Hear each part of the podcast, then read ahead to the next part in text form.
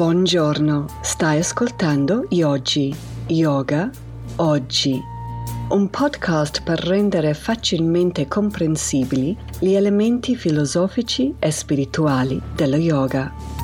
Quelle parole risuonano come un dolcissimo, ma al tempo stesso selvaggio, richiamo alla pratica. Con me, Tess Prevet.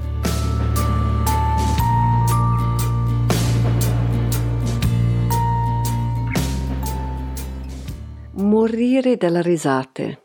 Questo è un po' un modo di dire, no? Italiano. Mi fai morire vuol dire che mi hai fatto molto ridere. Ho pensato a questo questa settimana per due ragioni.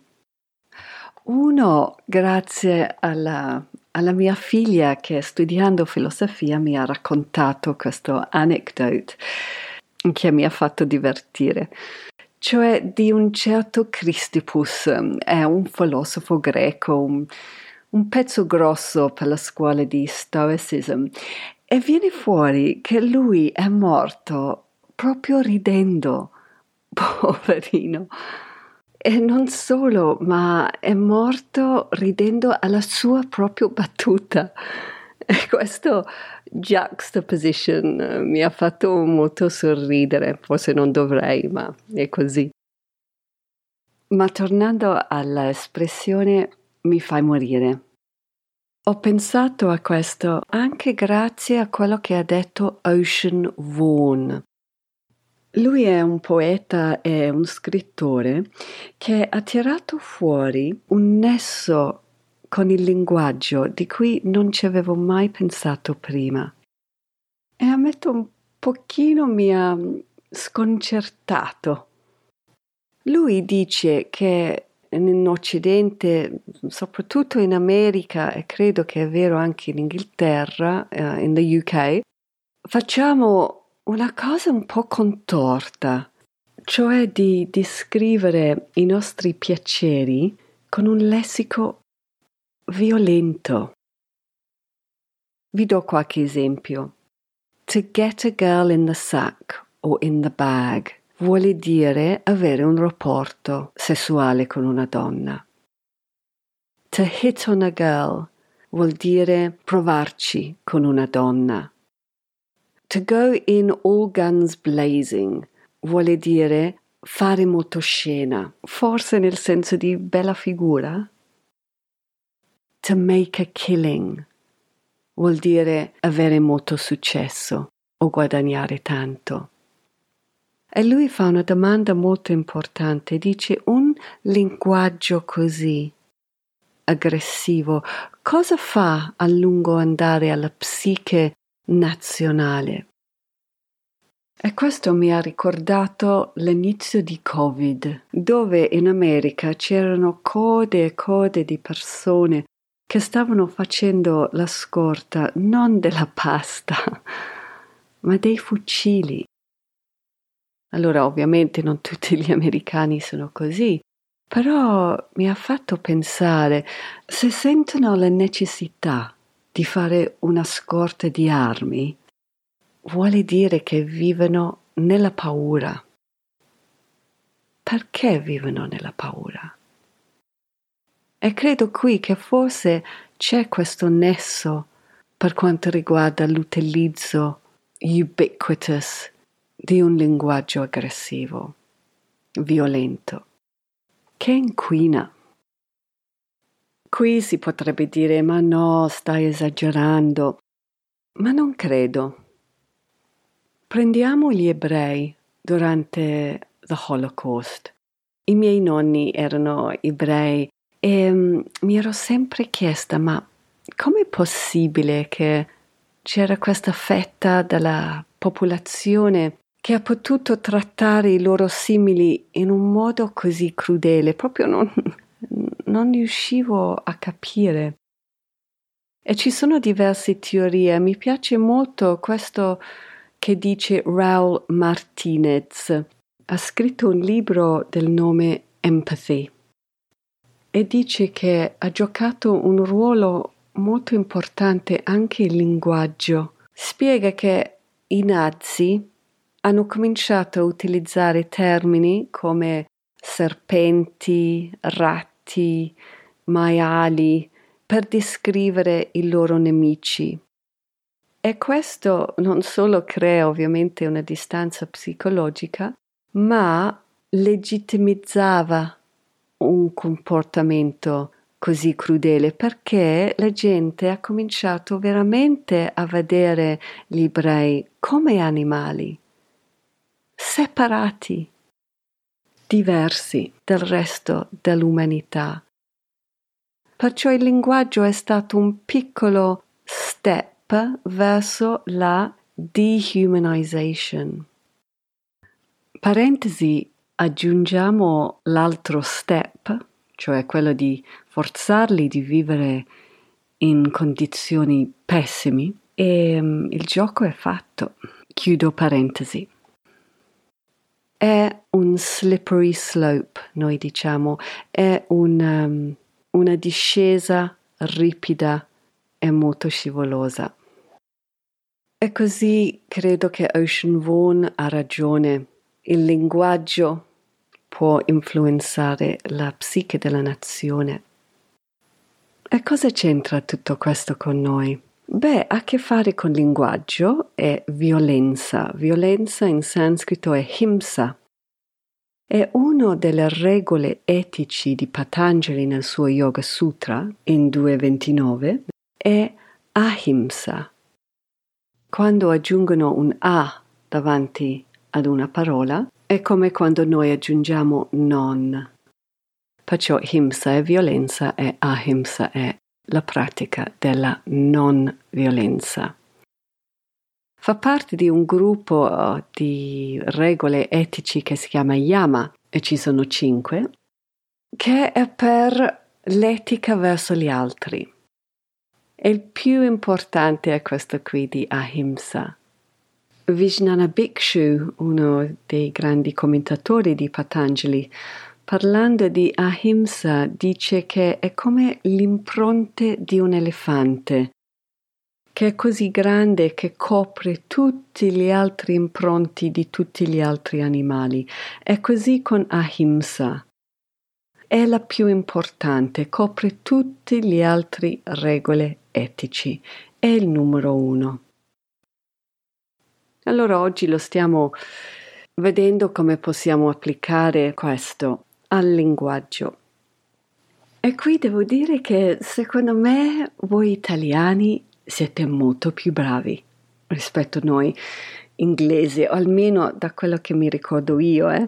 Forse gli irlandesi sono un po' diversi. Comunque, scusatemi, era un generalization terribile, però piace o no, secondo me, voi siete molto più calorosi. Vi darò un esempio. Prima di Covid, quando si poteva andare al mercato, Andavo a comprare la frutta e la verdura e la tipa mi diceva sempre Ciao Gioia, cosa hai bisogno oggi? Ciao Gioia. Bellissimo. Non la conosco neanche praticamente. Poi mi ricordo tipo tre anni fa quando c'è stato un mio caro parente ammalato in ospedale. Si era un po' consumato questo grande uomo. E ovviamente non è che aveva una bella cera, ma nonostante tutti i giorni entrava un'infermiera, apriva la porta e diceva Buongiorno gioia e mi faceva una tenerezza. Era proprio l'ultimo aggettivo che era applicabile in quel momento a quell'uomo, ma insomma ha portato piacere forse a lui, di sicuro a, a me e gli altri nella stanza. Un altro esempio un po' più leggero.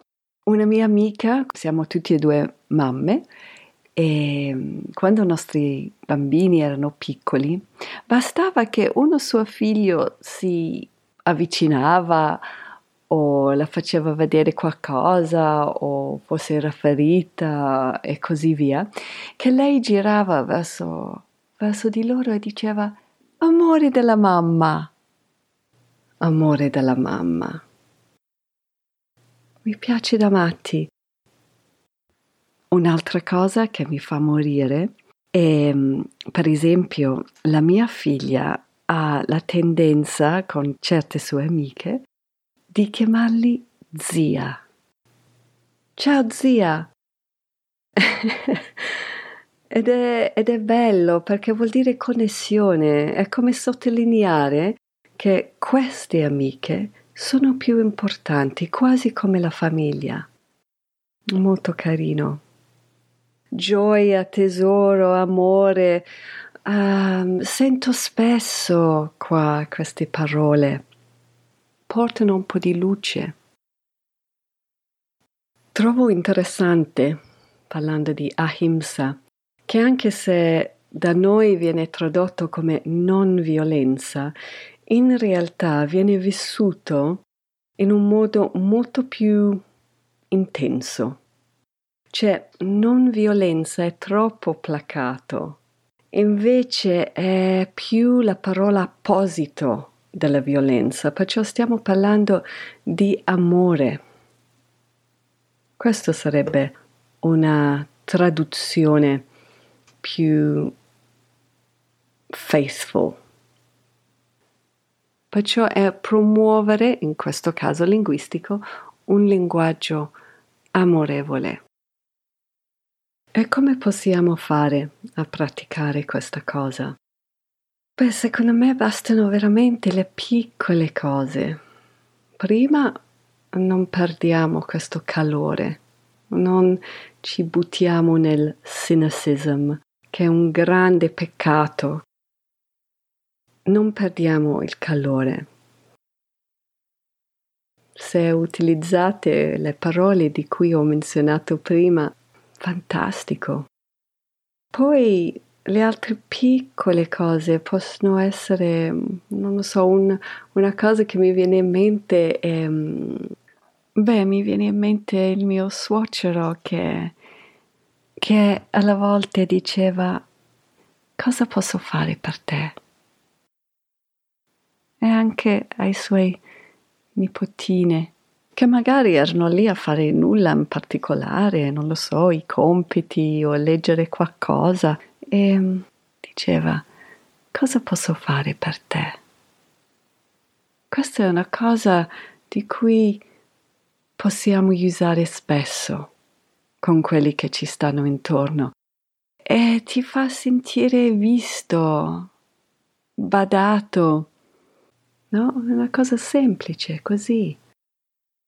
E, ehm, è come dire sono qua, sono alla tua disposizione. È molto forte, trovo questo. Un altro piccolo gioiello di ahimsa linguistica, secondo me, è il seguente. Quando qualcuno, tipo nella famiglia, ci viene e ci chiede qualcosa, un aiuto, un favore, è quello di dire sì, certo. sembra, sembra una stupidata, lo so, ma è molto forte anche questo.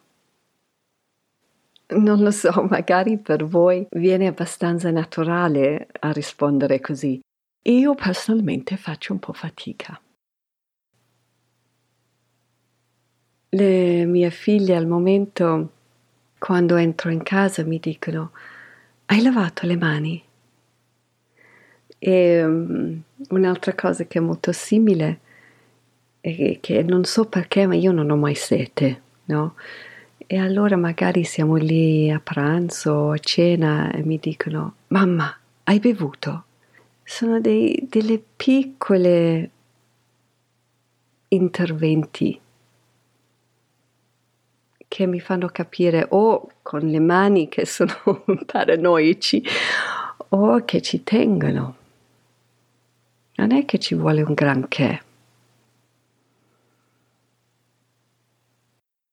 Un'altra cosa è il tono di voce.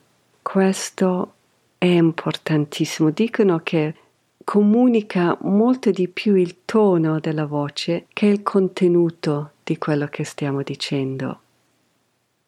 Se chiedo ai miei figli di, di mettere ordine nella stanza in un tono un po' più placato, di solito è utile. Utile non vuol dire efficace, purtroppo. E forse per quello ci vogliono le botte. No, no, no, ma scherzo, scherzo. Allora, questa settimana il mio invito è di provare a mettere in pratica un linguaggio un po' più loving.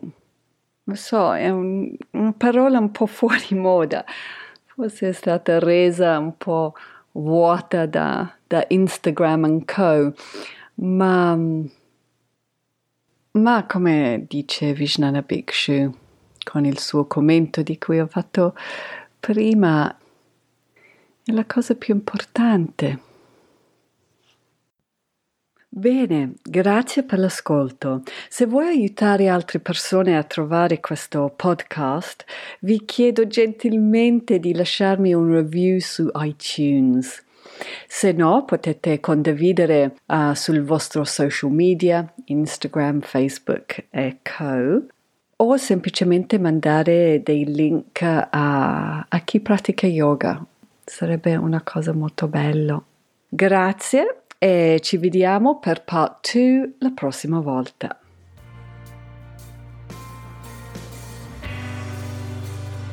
Volevo ringraziare Laura Kidd, cantautrice e produttrice discografica per la musica.